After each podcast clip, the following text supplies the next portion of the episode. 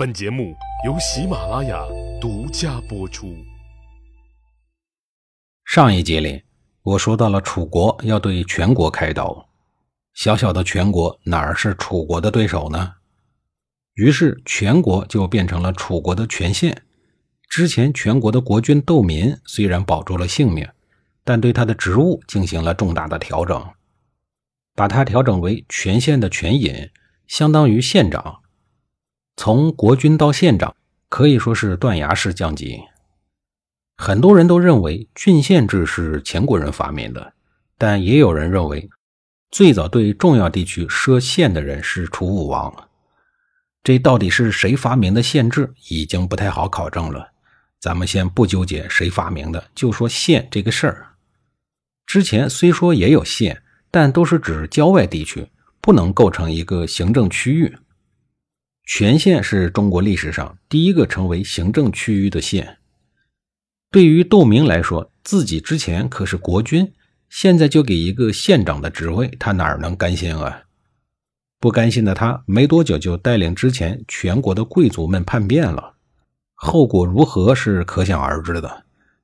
正经八百的都打不过楚国，带领几个贵族叛变就更没希望了。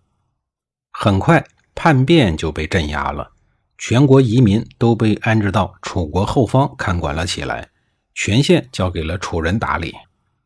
有了全国的经验，楚武王每攻下一个国家，就将这个地方设为县，把当地的贵族迁往楚地，然后在当地选拔能人管理，因俗而治。楚国的基础打得好，方针对，扩张的非常快。楚武王的政策也很明确，武力强国。楚国的迅速扩张，使得中原大国也感受到了威胁。在周边小国的眼中，楚国的楚武王简直就是噩梦般的存在，指不定什么时候自个儿就遭殃了。楚国越来越强盛，楚武王却总是觉得不满意。虽然当下很多国家都忌惮楚国，但是他这个国君的封号仍然还是一个子爵，这实在是太低了。怎么样才能提升自己的政治地位呢？楚武王首先想到的是一条合法的道路。在楚国的东北方向，有一个对周王朝很有影响力的姬姓国家，叫隋国。因为和王室同姓，在朝中说话有一定的分量。楚武王是这么打算的：先大军压境隋国，吓唬吓唬隋国国君，让他站在自己这一边儿然后让隋国国君去找周天子谈一谈自己晋升封号的事儿。以隋军和周天子的关系，应该很简单就通过了。如果隋军不愿意帮忙，大不了就武力制裁嘛。反正攻城这种事儿，自己很在行。果然，面对强大的楚军，隋军服软了。楚武王对隋国国君说：“如今天下纷争，江山动荡。”我楚国有这个实力，可以帮助周天子稳定天下的局势，但奈何呢？我泱泱大楚国是倒数第二的子爵，级别也太低了，没人信服我。请天子给我晋升两级封号，好让我匡扶王室的心愿得以实现。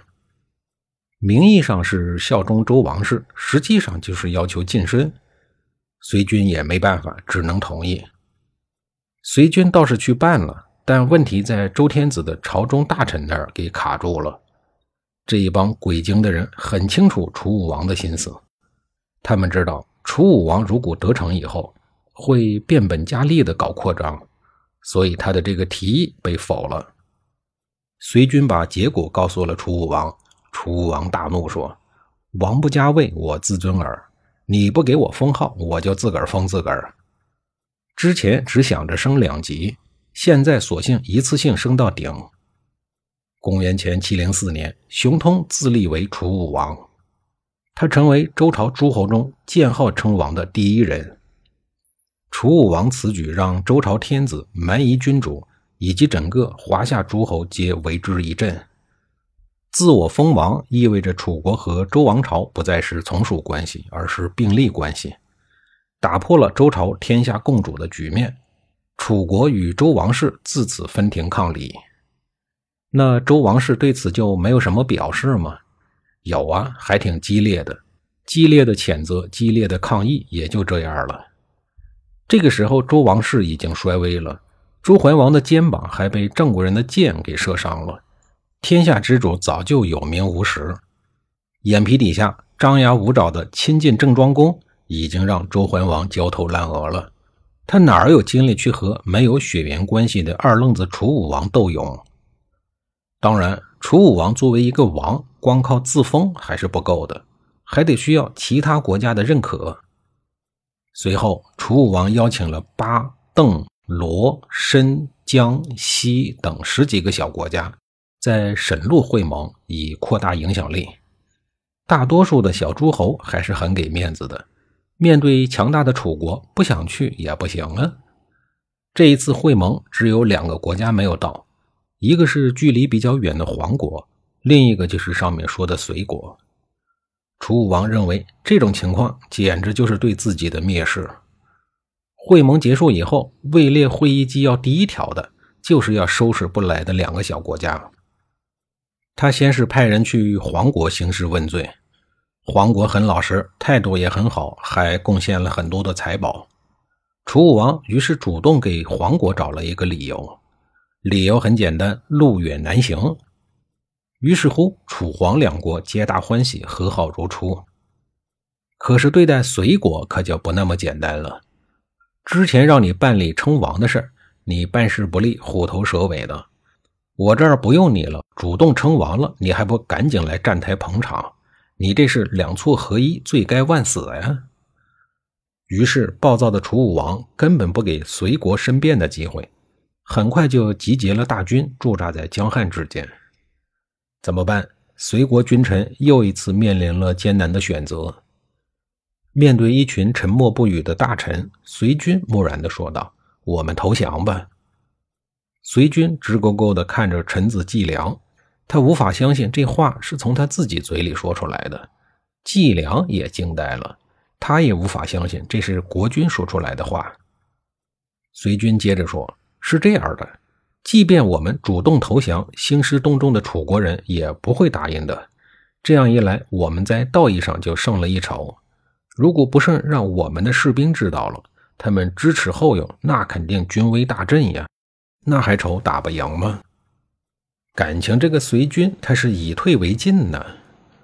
另一个大臣少师对这所谓的战略呀、战术啊、计谋啊，一律的很不屑。几年来，只要提到楚国，他都会在鼻子里冷哼一声：“投什么降啊？跟他们干呢？”他劳师袭远，我们只需迎头痛击，战机者时不待我呀！那就打，快速的打！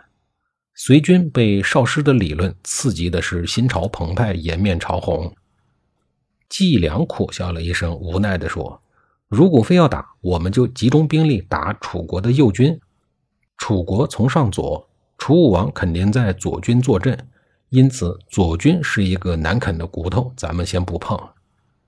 少师激动地说：“别呀，擒贼先擒王，打就打他的左军，最好这一战活捉了楚武王。”下一集里，我继续给您讲述隋国是怎么和楚国较劲的。